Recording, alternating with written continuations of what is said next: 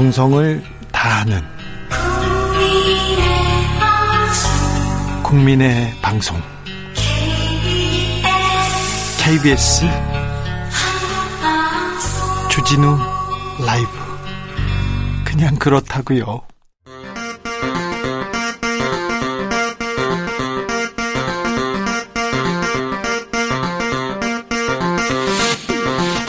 주진우 라이브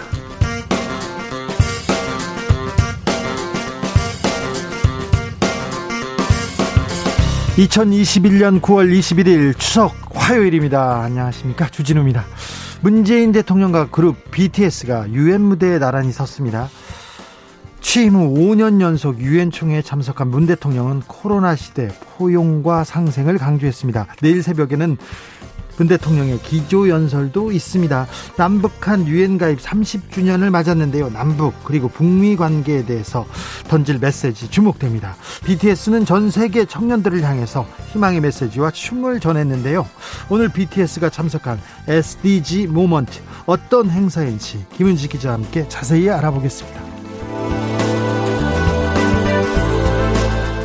전국 민심이 뒤섞이는 분기점 추석을 맞았습니다. 올해 추석은 차기 대선을 앞둔 추석이라 정치권에서 추석 민심 촉각을 곤두세우고 있는데요. 누가 대통령이 될 것인가? 이 질문에 민심은 어떤 대답을 했을까요? 추석 특집 민심 연구에서 분석해 봅니다.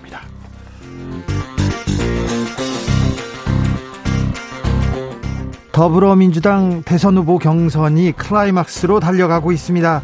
지금까지는 이재명 지사가 과반 득표를 얻었는데요. 이제 경선의 가장 큰 관문인 호남 경선을 앞두고 있습니다. 과연 대장동 의혹은 어떤 변수가 될까요? 그리고 민주당의 텃밭 호남은 누구를 선택할까요? 호남의 승부수 이재명 이낙연 캠프의 선대위원장 각각 들어보겠습니다. 나비처럼 날아 벌처럼 쏜다. 여기는 주진우 라이브입니다.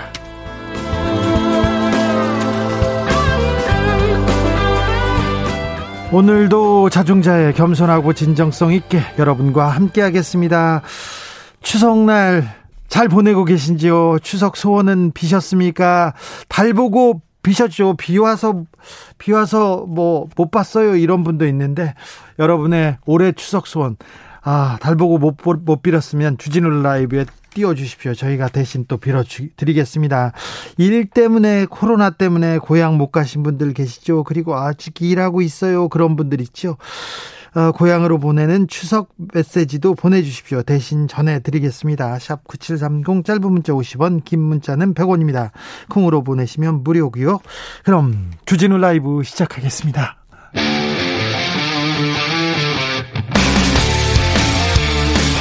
탐사보도 외길 인생 20년. 주 기자가 제일 싫어하는 것은?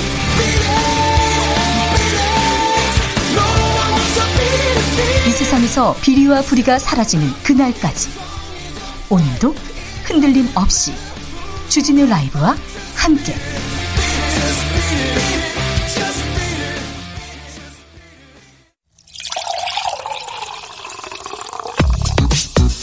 진짜 중요한 뉴스만 쭉 뽑아냈습니다. 줄 라이브가 뽑은 오늘의 뉴스 주스. 정상근 기자 어서 오세요. 안녕하십니까? 네. 추석인데 뭐 드셨어요? 추석인데 밥 먹었지요. 밥만 네. 먹었어. 그냥 뭐 무슨 반찬요?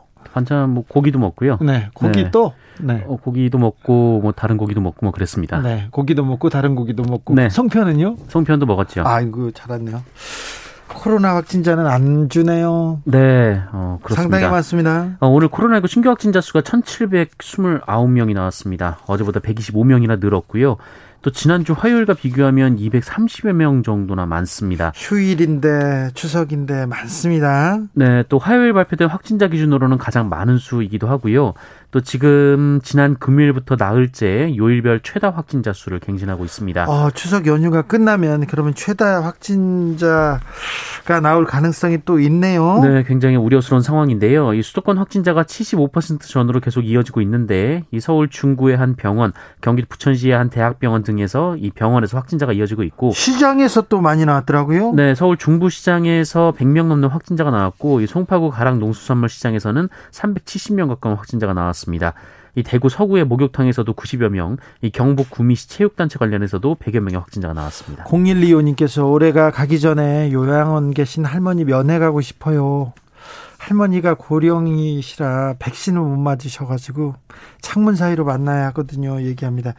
아, 이렇게, 아, 가족을 만나지 못하는 분들이 많습니다. 빨리 코로나 수를 좀 줄여야 됩니다. 백신 빨리빨리 맞고 줄여야 됩니다. 조금 더 긴장 하셔야 됩니다. 문재인 대통령이 지금 유엔에 가 있죠? 기조연설을 했다고요? 네, 어, 전 세계적인 지속가능 발전 목표를 수립하고 점검하는 SDG 모먼트라는 행사가 유엔에서 열리고 있습니다. 현지 시간으로 20일 오후 개막을 했는데 어, 이날 회의에서 이 세계 정상 중 우리 문재인 대통령만 초청을 받아서 참석했고요. 예. 어, 문재인 대통령이 기조연설을 했습니다.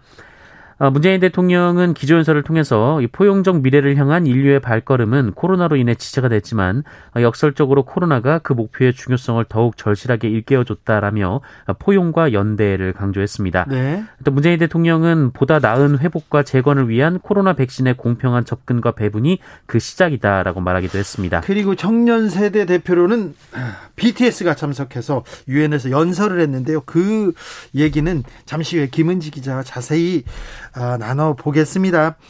구테스 유엔 사무총장도 만났어요? 네, 현지 시간으로 20일 오후 어, 뉴욕 유엔 사무국에서 안토니오 구테스 유엔 사무총장을 만났습니다.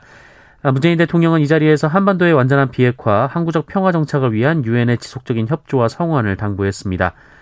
아, 문재인 대통령은 구테스 총장이 한반도 비핵화와 평화 구축을 위한 우리 정부의 노력을 지지해온 데 대해서 네. 감사를 전했고요. 아, 구테스 총장은 남북한 동시 유엔 가입 30주년을 맞는 올해가 어, 새로운 전기가 되길 바란다라고 말했습니다. 이렇게 중요한 얘기만 한 것도 아니고 또 구테스 유엔 사무총장이 BTS는 꼭 와야 된다면서 BTS 팬이라고 몇 번 전했다고 합니다. 네. 아, 문재인 대통령 보리스 존슨 영국 총리와 정상회담을 갖기도 했습니다. 네, 유엔 총회 참석을 계기로 두 정상이 정상회담을 했습니다. 회담은 영국 측의 요청으로 이루어졌고요. 어, 100일 만에 영국 총리와 문재인 대통령이 다시 만났습니다. 네. 아, 두 정상은 코로나19와 기후변화 문제를 논의했고요. 또 코로나19 영향으로 위축됐던 양국의 교역과 투자가 올해 빠르게 재개되고 있다는 점을 높게 평가했습니다. 아울러 문재인 대통령은 한반도 정세 및 우리의 한반도 비핵화 노력에 대해서 설명하고 아, 북한의 연속된 미사일 발사에 대해 우려했고요. 아, 이에 대해 존슨 총리는 한반도 평화 프로세스에 대한 영국의 지지를 재확인했습니다. 슬로베니아 대통령도 만났습니다. 네, 어, 보르, 어, 보르트 파호르 이 슬로베, 슬로베니아 대통령과도 정상회담을 했습니다. 어, 두 번째 정상회담이었는데요. 어, 역시 이번 회담도 슬로베니아 측의 요청으로 이루어졌습니다. 아, 문재인 대통령은 슬로베니아가 추진 중인 신규 원전 건설 사업과 원전 1호기 설비 개선 사업에 한국 기업이 참여해서 양국의 원전 협력이 확대되기를 기대한다라고 밝혔고요. 예. 이 슬로베니아 대통령은 이 슬로베니아가 유럽 진출을 희망하는 국가의 열린 항구가 될 것이다라고 화답했습니다. 홍영표님께서 추석날 수고 많습니다. 정치 상황이 너무 복잡하게 돌아가서 여기저기 방송 듣고 있는데 보는데 감이 안 잡혀요. 주진우 라이브 기다려서 집에서 편안하게 듣고 있습니다. 아 홍영표님 잠시 후 이후에 홍영표 어, 더불어민주당 이낙연 캠프 선대위원장하고 전화하는데 그 홍영표님이 맞는지 잘 모르겠네요. 흔한 이름은 아닌데 네, 물어봐야 되겠습니다. 알겠습니다. 아무튼 주진우 라이브 7시까지 같이 해주십시오. 자 정치권에서는 오늘도 화천대유 이게 논란 이어지네요. 네, 민주당 이재명 경기도지사가 오늘 자신의 SNS에 온갖 왜곡과 음해, 흑색 선전을 해치고 이재명이 어떤 삶을 살아왔는지 살펴봐달라라고 호소했습니다.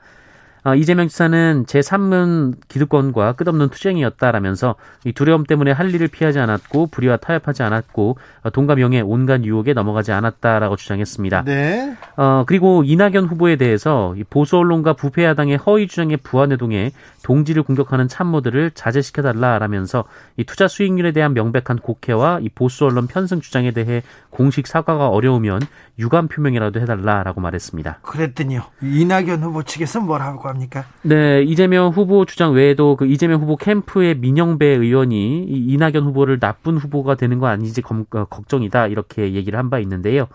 어, 이에 이낙연 캠프 수석 대변인인 오영훈 의원은 어, 이낙연 후보는 많은 국민이 궁금해하고 민주당 당원들이 걱정하는 현실을 전하면서 해명하라고 권유했다라며 어, 이재명 후보 측은 야당과 보수 언론의 주장에 편승했다고 나쁜 후보라고 하다니 이 신박한 논리다라고 주장했습니다. 아무튼 이재명 이낙연 이 명락대전 호남 대격돌을 앞두고 있습니다. 그래서 캠프의 자세한 상황은 저희가 2부에서 선대위원장들 직접 얘기 들어보겠습니다. 윤석열 후보는 음, 문재인 대통령의 아들을 꺼내들었어요. 무슨 얘기죠? 네, 문재인 대통령의 아들 문준용 씨가 지난해 강원도 양구군청이 지원하는 미술관 사업에 본인 작품을 전시하며 7천만 원의 예산을 받은 사실이 알려졌습니다. 어, 이번에도 곽상도 의원을 통해서 문제가 제기됐는데요. 또, 또, 곽상도 의원은 자기 아들 문제가 나오니까 또 문재인 대통령 아들 얘기 또 꺼냈네요? 네. 이 문준용 씨는 지난해 5월 문을 연 그 양구 박수근 어린이 미술관에 어, 숨은 그림 찾기라는 작품을 전시했는데, 어, 작품 예산은 인건비와 재료비로 대부분 쓰였습니다. 아니, 그런데, 아니, 그, 전시회에서 전시를 했어요. 인건비, 재료비 받았어요. 네. 뭐가 문제라는 거죠? 어, 윤석열 전 검찰총장 측이 그 양구군의 재정 자립도가 8.1%로 전국 최하위 수준인데 어, 양구군은 10억 원의 금액을 어, 특정 단체와 수의 계약을 맺었고 어, 이 중에 7천만 원이 문준용 씨에게 배정됐다 이렇게 주장했습니다. 아니 그럼 그 지금 양구군이 굉장히 재정 자립도가 그래 그래요 좀 낮은 지자체인데 문화예술계 예산을 쓴 거면 안 되나 쓰면 안 되나요? 이게 뭐가 또 문제 제기하는 이유가 있어야 될 거 아닙니까? 네, 이 문준용 씨가 이 미디어 아트계에서 세계적인 예술인이 맞다면 왜 세금으로 지원을 받는 것인가라고 주장을 했습니다. 문준용 씨는 어제 이 곽상도 의원 측의 문제 제기에 대통령 가족을 정치에 이용하지 말라라고 호소한 바 있습니다. 아 그렇습니까? 세계, 세계적인 예술가도 세계적이지 않은 예술가도 어디에서 전시를 하거나 행사를 하면 돈을 받는데요. 이 부분 가지고 뭐가 문제인지 조금 더 구체적인 논리를 좀 제공하는 게 맞는 것 같은데 곽상도 의원이 계속해서 문재인 대통령 아들 준용 씨 얘기를 어, 공격하고 있습니다. 공격하고 있는데 그 전까지는 무슨 얘기를 하는지 몰랐거든요. 아직까지도 좀 이해가 좀 안 되는데요. 또 좀 지켜보겠습니다. 음, 무연고 사망자가 점점 늘고 있다고요? 네, 이 최근 3년간 가족 등 연고자 없이 쓸쓸한 마지막을 맞는 어, 이른바 무연고 사망자가 50% 이상 늘어난 것으로 나타났습니다.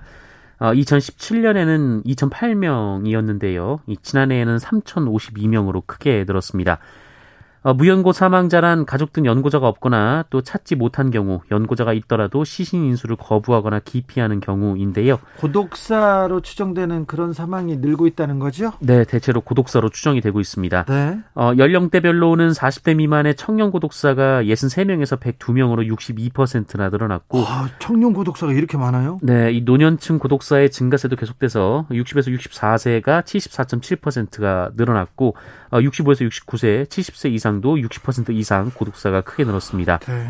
또 성별로 보면 남성이 2,285명으로 649명의 여성에 비해서 3.5배나 많았습니다. 노인의 고독사, 노인들의 빈곤, 그리고 청년들의 빈곤 이 부분에 대해서는 저희 우리 사회가 점점 더 많은 좀 노력을 해야 됩니다. 사회 안전망을 좀 촘촘히 해야 될 텐데 아, 걱정입니다. 이런 이 문제에 대해서는 저희가 좀 시간을 갖고 좀 심도 있게 음, 얘기를 나눠 보겠습니다.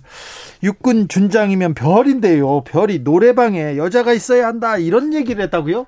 네, 육군 준장 A 씨가 성희롱적인 발언을 했다는 이유로 보직 해임된 바 있는데 네. 아, 이후 징계 처분 취소 소송을 냈지만 소송에서도 패소했습니다. A 씨는 하급자들에게 성희롱적 발언을 하고 부서관을 무시하는 등 부적절한 발언을 한 것으로 전해지는데요. 예? 어, 노래방에 여자와 술 없이 무슨 재미로 가냐라거나 어, 마스크하고 뽀뽀하던데 너도 그러느냐 등의 질문을 하고 또 자격증이 없는 부서관에게 무자격자라고 말한 것으로 조사가 됐습니다. 아, 이 A 씨가 소속된 군사안보 지원사령부는 감찰을 거쳐서 국방부에 징계 처분을 의뢰했고 어, 이후 A 씨를 보직 해임했습니다. 아, 그리고 국방부는 이 A 씨의 소속을 변경하고 감봉 1개월의 징계를 내렸습니다. 예.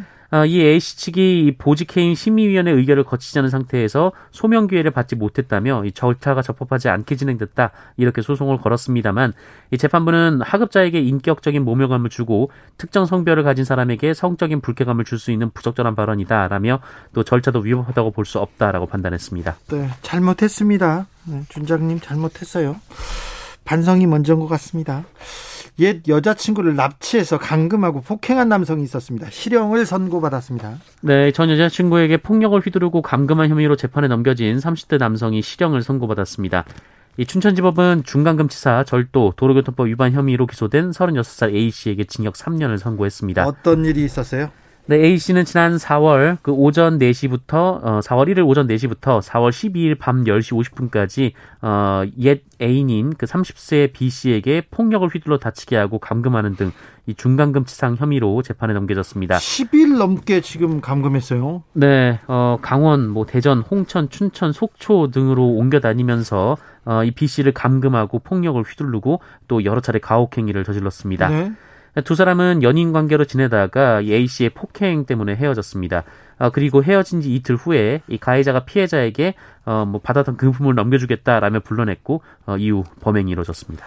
10일 넘게 이렇게 납치해서 감금했습니다. 근데 징역 3년, 아 징역 3년 또 적은 것 같습니다. 이런 사람들 정말 본때를 보여줘야 됩니다. 폭행으로 헤어졌는데 그 이후에 또 불러다가 다시 폭행했다고. 어, 혹시 남자친구가 이렇게 폭행을 행사한다. 그런데 헤어지는 것을 고민한다. 고민할 것도 없이 헤어져야 됩니다. 명절 때면 헤어지기 더 좋습니다. 빨리 헤어져야 됩니다. 어, 뭐, 착한데, 사람은 착한데, 술 먹어서 그래. 사람은 착한데, 한 번 그래서. 그런 거 아니에요.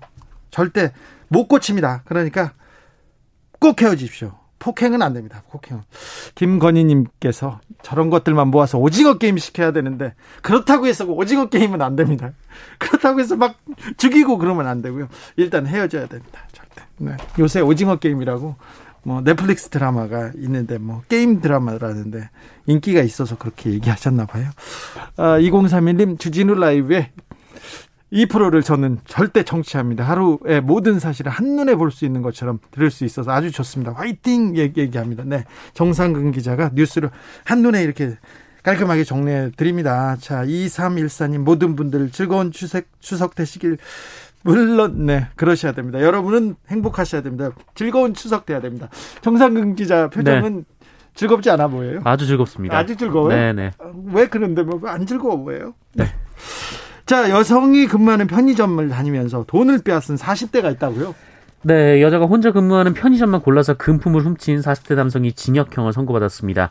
아, 인천지법은 특수강도 혐의로 기소된 49살 A씨에게 징역 3년을 선고했는데요. 징역 3년이요? 네, A 씨는 인천의 한 쉼터에서 퇴소한 후 돈이 필요하자 어, 지난 6월 인천 부평구 소재의 한 편의점에서 어, 냉장고에 있던 소주병 두 개를 깨뜨린 뒤에 이 여자 직원 B 씨를 위협해서 현금 71만 원을 훔쳤습니다. 강도네요, 강도. 네, 이 A 씨는 부평구 일대를 돌아다니면서 여성 혼자 근무하고 있는 편의점을 물색하고 범행을 저질렀다고 하는데요. 네. 어, 누범 기간 중이었음에도 불구하고 범행을 저질렀고 피해자로부터 아직 용서를 받지 못했다면서 재판부가 실형을 선고했습니다. 네. 지금 여성 혼자 근무하는 편의점만 노렸어요. 그래서 강도 행위를 한 사람 징역 3년 받았습니다. 물론 집행유예 기간이어서 그런데 근데 애인을 10일 이상 감금하고 폭행하고 막 이렇게 끌고 다니고 그런 사람도 징역 3년입니다. 아, 네. 앞, 앞에, 앞에 여자친구 폭행죄는 조금 더 좀 죄를 또 중하게 물어야 되는 거 아닌가 그런 생각합니다. 정상근 기자는 어떻게 생각하세요?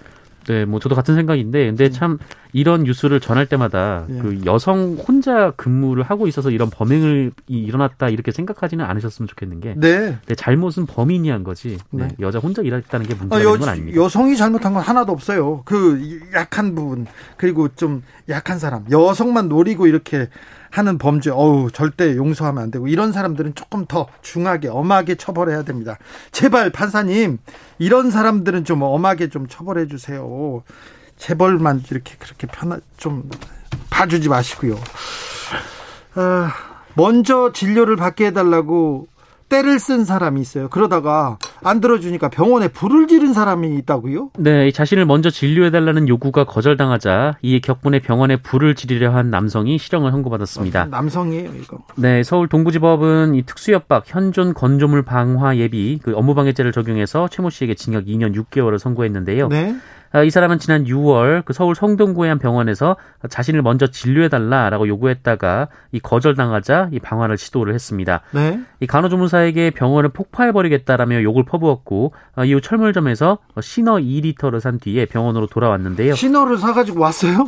네, 이 통을 열고 라이터로 불을 붙이려고 했는데 현장에 출동한 경찰이 제압해서 방화를 저지했습니다. 네. 어, 그런데 알고 보니까 앞서 이 사람이 신호를 뿌리고 불을 붙이는 방법으로 사람을 살해해서 어, 살인죄로 처벌을 받은 전력이 있었습니다. 네. 아, 알겠습니다. 네. 전력이 있었군요. 보조금을 유용한 무형문화재 보유자들이 벌금형을 선고받았습니다. 네, 서울시에서 받은 보조금을 유용한 혐의로 재판에 넘겨진 무형문화재 기능보존의 대표들이 1심에 이어서 항소심에서도 벌금형을 선고받았습니다. 어, 서울중앙지법은 지방재정법 위반 혐의로 기소된 김모 전 서울무형문화재 기능보존의 대표와 어, 또 다른 김모 전 대표에게 벌금 300만 원을 선고했는데요. 어, 이들은 2015년에서 2016년 국내외 전시회를 준비하면서 서울시로부터 행사 진행비, 어, 도록 제작비 등총 어, 1억 6천만 원의 보조금을 지원받고 이 중에 7,500여만 원을 다른 용도로 사용한 혐의를 받습니다. 그러면서 서울시의 보조금 상한에 맞춰서 전시회 비용을 부풀려 보고했고 이 남은 보조금을 법인 운영이나 회원들에 대한 지원비 등에 사용한 것으로 조사가 됐습니다. 이 무형문화재 보존 및 진흥에 관한 법률에 따르면 이 무형문화재 명예보유자가 이 전통문화의 전시 등과 관련해서 벌금 이상의 형을 선고받고 형이 확정되면 네. 무형문화재 인정이 해제가 됩니다. 네. 하지만 현재 두 사람은 현재 판결에 불복해서 대법원에 상고한 상황입니다. 네.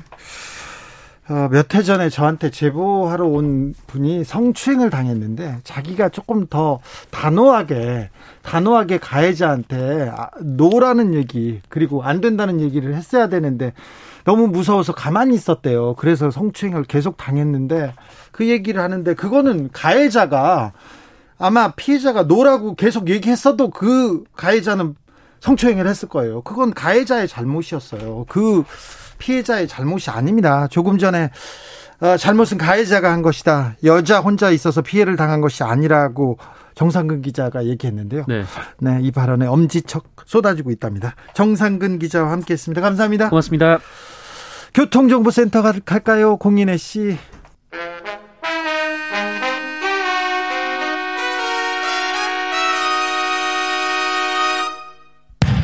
주진우 라이브 돌발 퀴즈. 오늘의 돌발 퀴즈는 객관식입니다. 문제를 잘 듣고 보기와 정답을 정확히 적어 보내주세요. 문재인 대통령과 함께 미국 뉴욕을 방문하고 있는 김정숙 여사가 방탄소년단과 함께 미국의 이 미술관을 찾았습니다.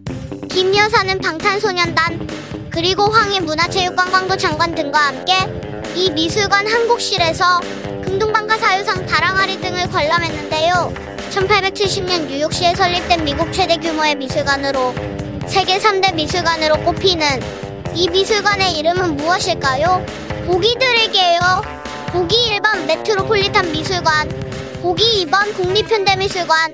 다시 한번 들려드릴게요. 보기 1번 메트로폴리탄 미술관, 보기 2번 국립현대미술관. 샵 9730 짧은 문자 50원 긴 문자는 100원입니다. 지금부터 정답 보내주시는 분들 중 추첨을 통해 햄버거 쿠폰 드리겠습니다.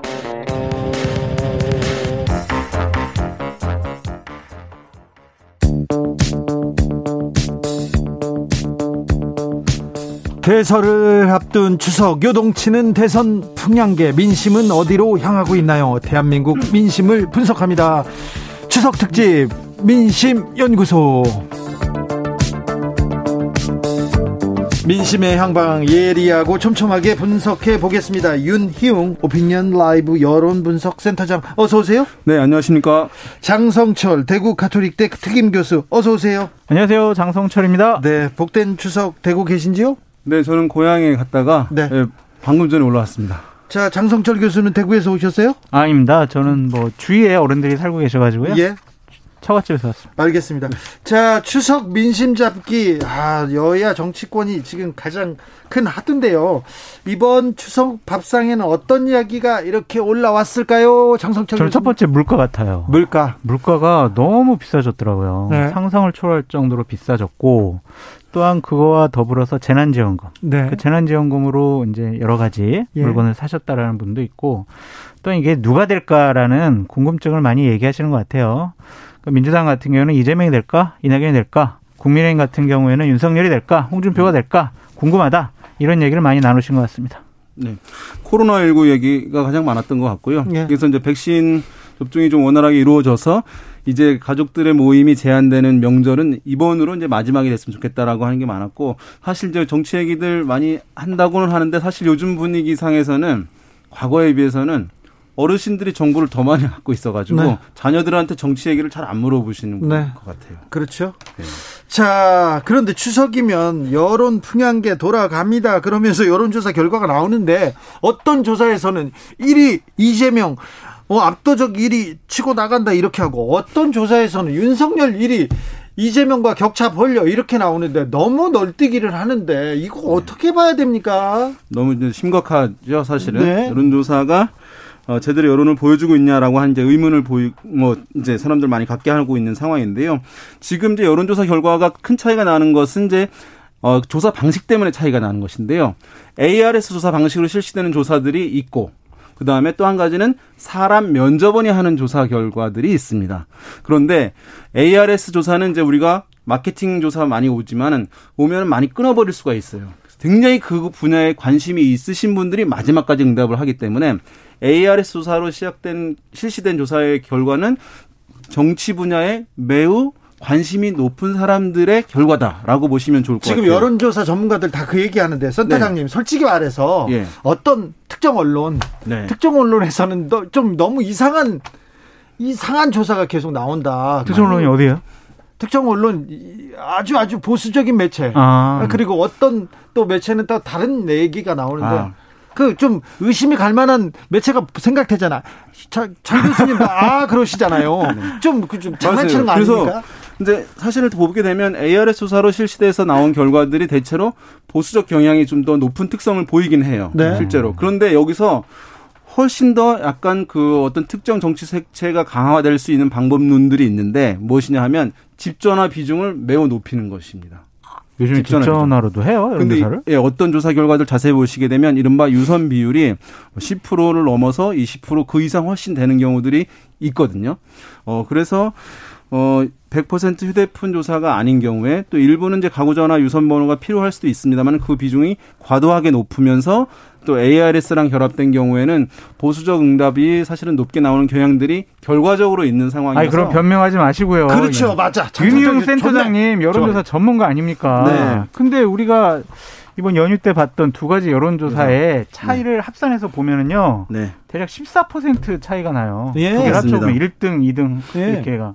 이거에서 진짜 해명 좀 해주세요. 저도 음. 궁금해요. 이거 뭐 AR, 네? ARS 때나 휴대폰 조사다 이렇게 얘기하는 거 좀 무책임한 것 같아요. 너무 무책임하세요. 어떤 매체에서 이거 그 여론 조사를 보고 아 여론이 이렇게 가는구나 민심의 네. 향배가 어떻게 가는구나 그걸 보는데 이걸 그 여론 조사 나온 걸 가지고 또 이용하지 않습니까? 그렇죠. 네. 한숨 쉬지 마시고. 제가 한 건 아니라는 네. 말씀을 드리고. 예. 그래서 근데 이 두 여론조사에 네. 공통점이 있더라고요. 그러니까 범 보수 후보 중에 누구를 하면은 홍준표 후보가 1등 나왔고요. 음. 범 진보 후보 중에 누구를 하면은 이재명 지사가 나왔더라고요. 두 조사 똑같이. 아 그래요? 예, 네, 요것만 공통점이고. 자, 그러면 추세를 보자고요. 네. 추세를 보자고요. 자, 그러면 아니 네. 그 야권에서 윤석열이냐 홍준표냐 네. 홍준표의 존재감 그리고 상승세가 무섭게 치고 올라오다가 네. 그런데 추석 밥상 민심에서는 또 네. 윤석열의 이름이 더 나오는 것도 같아요. 요새 추세를 어떻게 보십니까? 그러니까 1등 후보가 윤석열 후보기 때문에 네. 윤석열 후보에 대한 관심이 좀 집중된 것 같고 네. 추석 연휴 들어가기 직전에 이제 방송됐던 예능 참, 예 예능 방송을 보고 많은 분들이 와 윤석열 다시 봤다. 어 무서운 뿔 달린 이런 검사였는 줄 알았는데 되게 예능이 예능감이 풍부한 아주 재밌는 분이다. 호감도가 상당히 높아졌다라는 생각이 들고요. 홍준표 후보 같은 경우에는 1차 TV 토론 때 조국 수홍 해가지고 조국을 수하는 사람이야 이런 식으로 보수 유권자들과 지지자들이 좀 분노해하는 지점에 대해서 영린을 좀 툭 하고 건드렸다. 그런 부분에 있어서 조금 홍준표 후보가 치고 올라가다가 멈칫하고 있는 상황이다라고 보여집니다. 윤희영 센터장님? 대선 구도는 사실은 이제 많은 관심들을 보이긴 하는데요. 쉽게 잘 변하지 않는 특성을 가지고 있어요. 예. 왜냐하면 뭐 우리가 강, 강과되는 것이 있는데 여론조사에 이제 이 대선 주자들의 지지율의 합이 100%로 고정되어 있다는 게 매우 중요하거든요. 네. 왜냐하면 이 얘기는 무슨 얘기냐 하면 경쟁이 치열해지고 대선이 가까우면 가까울수록 사람들이 많아지고 하면 100%에서 120%, 130%, 150% 올라간다면 아무 문제가 없어요. 그럼 열심히 선거운동하는 주자들은 지지율이 올라가게 돼 있어요. 그렇지만 100으로 고정되어 있다는 것은 유력 주자들, 지지층을 좀 폭넓게 가지고 있는 유력 주자들이 버티고 있는 한 다른 군소 주자들이나 새로운 주자들의 부상은 사실상 어렵다는 것이거든요. 네. 어 그래서 지금 야권에서는 이제 윤석열 후보, 여권에서는 이재명 후보가 가장 이제 많은 지지층을 폭넓게 보유하고 있는 상황이거든요. 그러면 이 사람들의 지지층을 빼버리게 되면 거기다가 한 20%는 응답을 안 하는 후보들이 그 사람들이에요. 그렇게 되면 실질적으로 남아 있는 여, 여권과 야권에 있는 유효한 지지층 표가 얼마 없거든요. 그런 상황에서 큰 구도 변화는 원래 나타나기 힘든 상황이다라고 볼 수 있겠고요. 네. 방금 말씀하신 이제 홍준표 후보의 부상 같은 경우에는 홍준표 후보는 역선택 얘기를 많이 했잖아요. 예. 근데 실제로 역선택은 없어요. 본질적인 역선택은 뭐냐 하면 의도적이고 전략적이고 집단적으로 거짓으로 응답하는 것을 역선택이라고 하는데 실제로 사람들 그렇게 전략적이지 않거든요. 솔직하게 음. 얘기하는데 다만 그것이 윤석열 후보보다 민주당 지지층에게는 홍준표 후보가 덜 미운 거예요. 그러다 보니까 그냥 솔직하게 응답을 했을 뿐이거든요. 민주당 지지층들이 홍준표 후보라고. 아, 그래서 밉다. 결과로는 덜 역선택적 결과일 뿐인 거지 의도하고 전략적인 거짓말이 가미된 어, 역선택은 이제 아니다. 근데 다만 홍준표 후보는 국민의힘 지지층을 더 확보를 해야 되는 그런 상황이었는데 과제가 있던 상황인데 우리 장 소장님 말씀하신 대로 지금 어, 지지층의 영린을 건드리는 바람에 그것이 탄력을 추가적으로 얼마나 더 얻을 수 있을지 궁금한 상황이 되고 말을 바꿨잖아요. 네. 장성경 교수님. 네. 대구의 민심은 누구한테 가 있습니까? 제가 지난주 금요일 날 다녀왔는데 네. 한 10분 정도를 만났어요. 네. 이쪽 관계된 분들 만났더니 한 달 전에와 말이 달라졌어요. 아, 그래요? 한 달 전에는 거의 대부분 아, 윤석열 후보지. 뭐 윤석열밖에 더 있겠어. 이런 식의 얘기를 했거든요. 네. 근데 지금 와서는 10분 모두 다 야, 윤석열 후보 이게 뭔가 의혹이 계속 나와서 본선 가서 괜찮을까 라는 음. 생각과 야, 홍준표 후보 시원시원하게 말 잘하고 뭐 재미도 있대. 관심이 가네.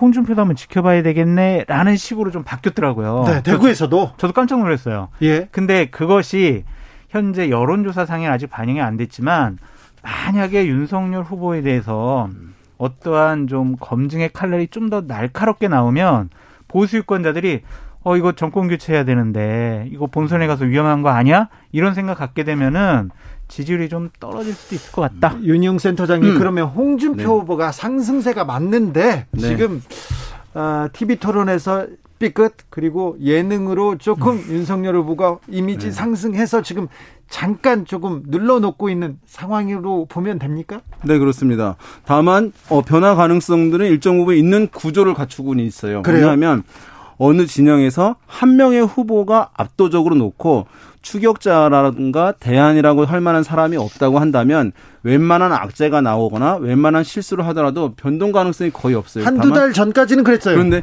어쨌든 지금 홍준표 후보 가시권에 들어온 상황이기 때문에 이후에 TV 토론도 많이 하고 할 상황이기 때문에 윤석열 후보로서는 여기서 좀 더 다른 이제 부각될 수 있는 실수라든가 실언 이런 것들이 커지게 되면 아니면 지금까지 있었던 논란들에 대해서 방어가 좀 미진할 경우에는 홍준표 후보의 추가 상승으로 이어질 수 있다는 점에서 아마 앞으로 윤석열 후보 측에서도 더욱더 강한 캠페인이 나올 것 같아요. 그러니까 어, 홍준표 후보의 추격전 자체를 뿌리치려고 하는 그런 캠페인이 좀 더 강화될 수밖에 없, 없을 것 같습니다. 제가 1차 국민의힘 여러, 그 TV 토론을 보고 두 네. 가지를 좀 생각을 해봤는데 하나는 TV 토론 리스크가 윤석열 후보에게 있을 줄 알았더니 홍준표 후보에게 있었다. 1차 토론은 그랬어요? 네, 라는 생각이 들더라고요. 그래서 야, 윤석열 후보는 그냥 TV 토론 못할 줄 알았는데 본전만 해도 야 그냥 뭐 실수 안 했네 잘했네 기대치가 낮아져 있기 네. 때문에 그런가요? 그렇게 네. 생각했는데 홍준표 후보 같은 경우에는 저는 이 부분이 두 번째인데 이낙연 후보가 1월 초에 아, 전직 대통령 사면 하면서 민주당 지지층으로부터 마음을 외면당했잖아요. 네. 이 조국 너무 과잉 수사였어 이 말이 홍준표 후보에게는 이낙연 후보에게 얘기했던 그 사면론에 같은 영향을 끼치지 않을까라는 생각이 있어요. 근데 음. 좀 연휴 지나면서 홍준표 후보가 재빠르게 좀 네. 수습하는 국면이라서 그때만큼은 타격이 없을 것 같은데 요거를 치고 올라갈 만한 다른 이슈를 제대로 던져야 된다. 그래서 대장동에 엊그저께 가서 좀 기자회견도 하고 그런 네. 것 같습니다. 자, 추석 연휴가 끝나고 바로 2차 토론회가 있는데 두 후보들 어떤 전략으로 나올까요? 제가 봤을 때는 윤석열 후보는 실수만 하지 말자. 네. 그리고 유승민 홍준표 후보에게 질문하지 말자. 네. 계속 아웃복싱 밖으로 돌더라고요. 다른 후보들에게 질문하고 다른 후보들의 존재감을 좀 키워주자라는 생각일 것이고 홍준표 후보는 유승민 후보랑 마찬가지로 윤석열 후보에게 집중적인 공격을 가할 거예요. 그걸 얼마나 윤석열 후보가 잘 커버할 수 있느냐 관전 포인트입니다. 그러니까 홍준표 후보의 캠페인이 주목되는 상황인데 뭐냐 하면 아까 말씀드린 대로 홍준표 후보는 국민의힘 지지층들 충성 당원들의 지지를 확보하는 게 제일 과제예요. 여기서 그것을 확보하게 되면 이후에 추가적인 상승이 가능한 상황이고 만약에 여기서 국민의힘 지지층에서의 지지율을 확보를 추가적으로 확보하지 못하게 된다면 상당히 이제 추격전 자체가 실패할 수도 있는 그런 상황이어서 아마도 제가 봤을 때는 아 국민의힘이라고 하는 정당과 자신과의 일치되는 모습들 어, 조화되는 모습들, 진정한 자기가 어, 당권 주자라고 하는 그 당의 정체성을 살려오는 인물이라는 점을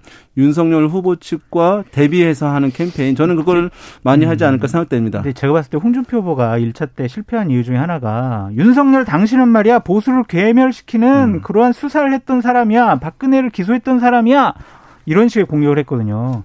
그거 알면서 보수층에 있는 지지자들이 윤석열 후보를 지지하는 거거든요. 그렇다면은 홍준표 후보는 윤석열 후보를 공격할 때 당신은 정권 교체를 할 수 없는 사람이야. 음. 당신은 대통령감이 아니야. 이 나라를 다스릴 비전이 없는 사람이야.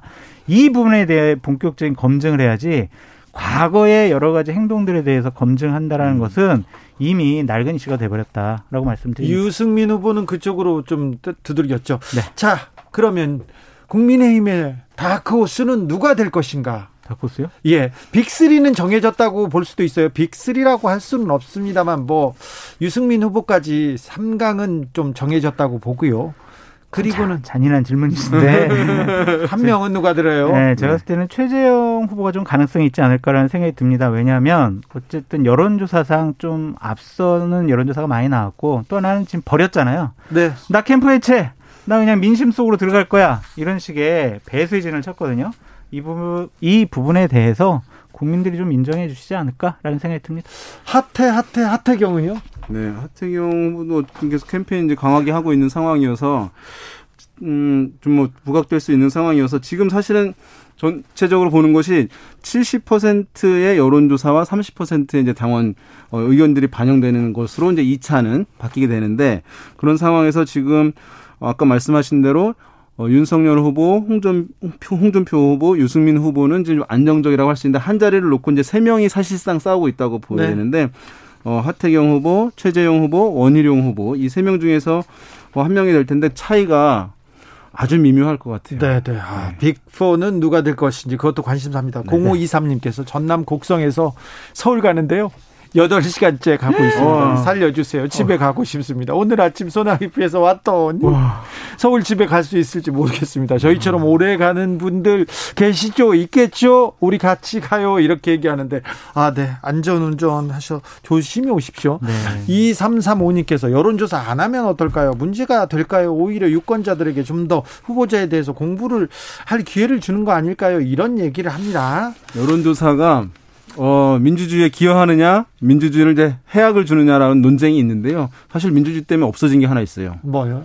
부정선거가 없었습니다. 아, 왜냐하면 여론조사가 없었으면 결과를 아무도 예상할 수 없어서 결과가 이겁니다라고 하면 다 받아들일 수밖에 없는데 대략적인 결과를 여론조사 때문에 알게 되, 알게 된 거예요. 그래서 아, 큰 틀의 부정과 조작이 있게 되면 국민들이 받아들이지 않고 저항을 할 수 있게 됐기 때문에 그런 면에서 어쨌든 필요한 측면들이 지금까지 있는데. 네. 여론조사 네. 업계에 종사하고 계시는 윤희웅 센터장님의 말이었습니다. 그럴까요? 민주당으로 가볼까요? 자, 네. 화천대유 리스크 이거 이명 이재명 후보한테 좀 네. 타격을 줄까요? 타격을 줄 것 같아요. 왜냐하면 주... 얼마 어제 발표된 여론조사를 보면은 이거 무슨 특혜야 이상해라고 한 판단하시는 분이 네. 국민의 한 50% 넘으시더라고요. 음.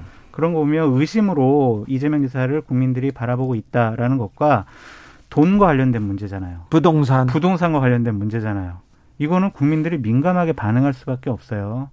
그리고 그냥 산술적으로 일곱 명이 5천만 원씩 넣는데 개인당 600억, 600억에서 700억 가져갔어. 이거만큼 쉬운 게 없어요. 왜 이러한 일이 벌어졌을까? 그리고 그 사업 공고가 나오기 전에 일주일 전에 만들어진 화천대유라는 자산관리 행사가 갑작스럽게 시행사로 들어갔습니다. 이게 과연 어떤 특혜가 있는 것이 아니냐?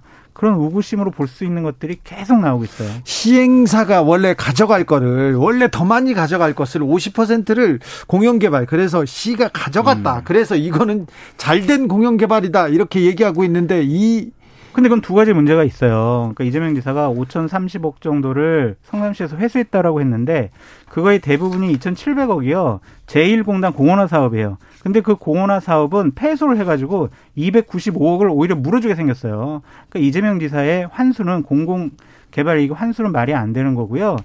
배당금을 제대로 이익 구조를 짰어야 되는데 지분이 7%밖에 안 되는 화천대유와 SK증권이 이익의 대부분을 가져가 버렸어요. 우리나라 시행 사업이 네. 시행 사업이 그렇게 진행되지 않습니다. 성남의 뜰이라는 7개 업체가 들어가 있는 것이 시행사 컨소시엄이지 화천대유도 자산관리 회사예요. 네. 그러니까 이것을 화천대유에 너무 집중적으로 이익을 몰아주지 않았느냐라는 의구심이 있는 겁니다.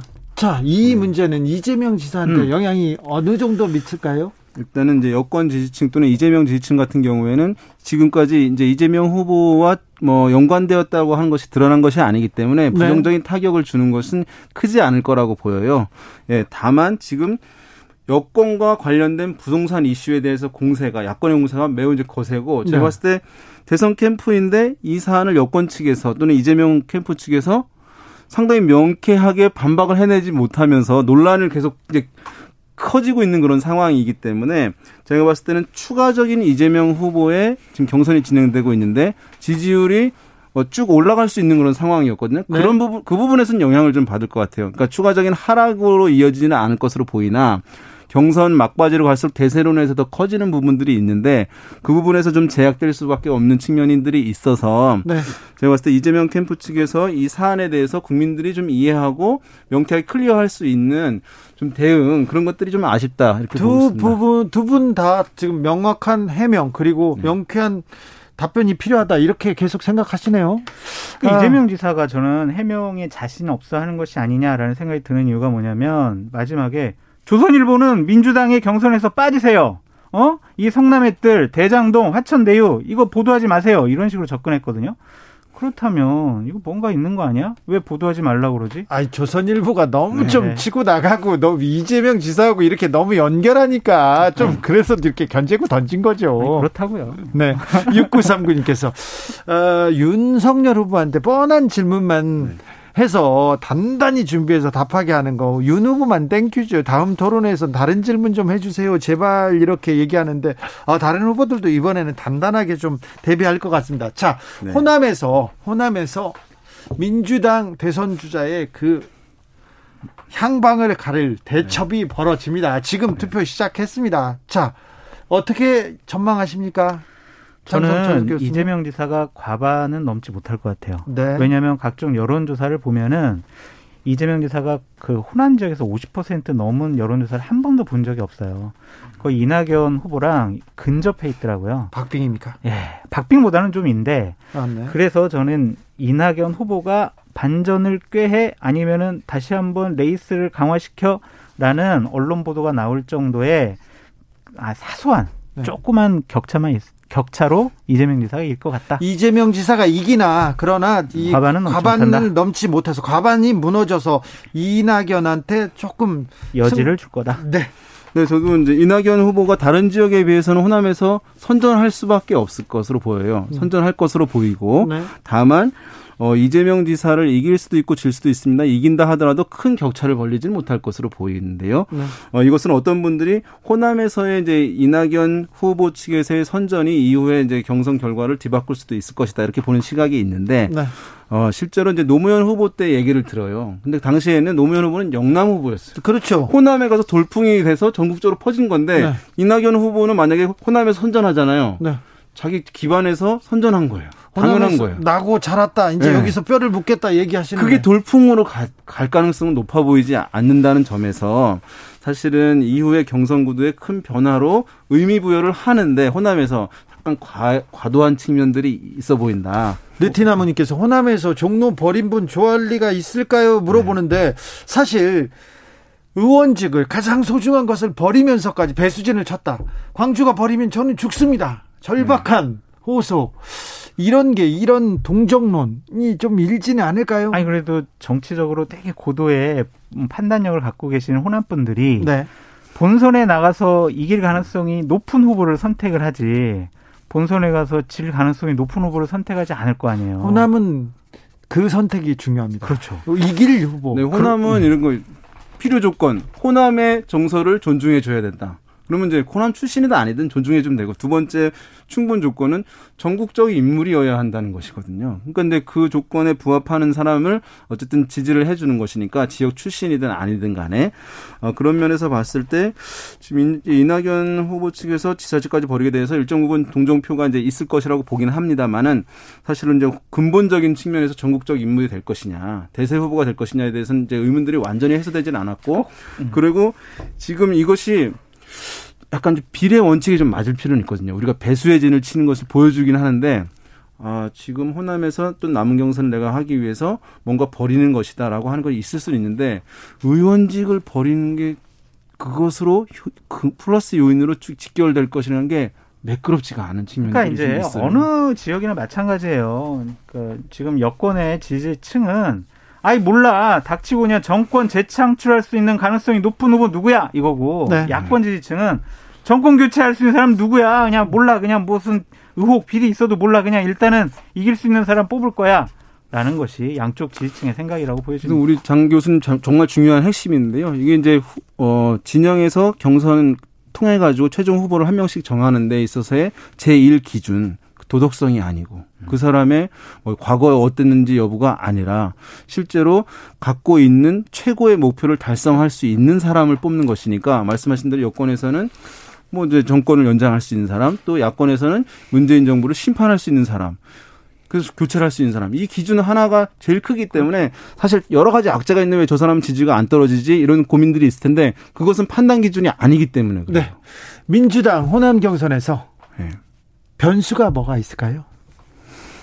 없을 것 같은데요. 변수 없습니까? 네. 네. 없을 것 같아요. 어, 돌발 변수 없습니까? 네. 정세균 전 총리는 네. 굉장히 호남에서도 사랑받는 사람이에요. 그 그분한테 마음을 다 주지는 않지만 싫어하는 사람은 없어요. 없죠. 그리고 그분을 만나면 다 좋아하는 좋아하고 네. 우군들이 많지 않습니까? 네. 의원들도 가장 많이 많이 모은 사람 중에 하나였고 자 정세균 후보가 뒤로 음. 물러나는 거는 누구한테 도움이 됩니까? 아, 근데 그게 변수, 변수가 안 될 거라고 보여지는 이유가 예. 뭐냐면, 대략 한, 그때 우리 봤을 때 한 4.3% 정도 지지를 받으셨잖아요. 네. 그거 가지고 대세를 바꿀 만한 것이 아니다라는 생각도 들고, 또한 양쪽 캠프에 있던 분들이 이재명 캠프에도 가고, 이낙연 캠프에도 가셨더라고요. 네네. 갈라질 것이다. 그래서 큰 변수가 안 네, 된다. 이게 전북 분이시거든요. 정세균 네. 전 총리가. 그래서 사실은 이제 광주 전남과 전북과 있던 미묘한 기류가 있어요. 네, 있죠. 네. 그다음에 지금 이제 중요한 것이 뭐냐면 이것이 결선에 가냐 안 가냐가 중요한 것이 아니라 결선에 가더라도 그러면 뒤집어질 것이냐가 중요한 거거든요. 네. 그러면 1위를 달리고 있는 이재명 후보 이외의 다른 후보들이 반 이재명 전선으로 똘똘 뭉쳐서 동일한 가치를 갖고 이재명 후보가 아니라 다른 한 사람 2등한테 다 모아져야지 이게 가능한 것인데 제가 봤을 때 후보들의 개성이 다르고 지향하는 바가 달라요. 지지층도 달라요. 그런 면에서 결선 투표에 뭐 갈 가능성이 조금이라도 이제 있다 하더라도 사실은 이것이 결과 자체를 뒤바꿀 그렇죠? 수가 쉽지 않다는 점에서 알겠습니다. 호남에도 큰 변수가 있다고 보기는 어렵습니다. 잘 알아들었습니다. 추석 특집 민심 연구소 여기서 인사드리겠습니다. 윤희웅, 장성철, 장성철, 윤희웅 두 분 감사합니다. 감사합니다. 고맙습니다. 메리 추석입니다. 네. 영화 로키의 수록곡입니다. Gonna Fly Now 들으면서 저는 잠시 쉬었다가 6시에 2부로 이어가겠습니다.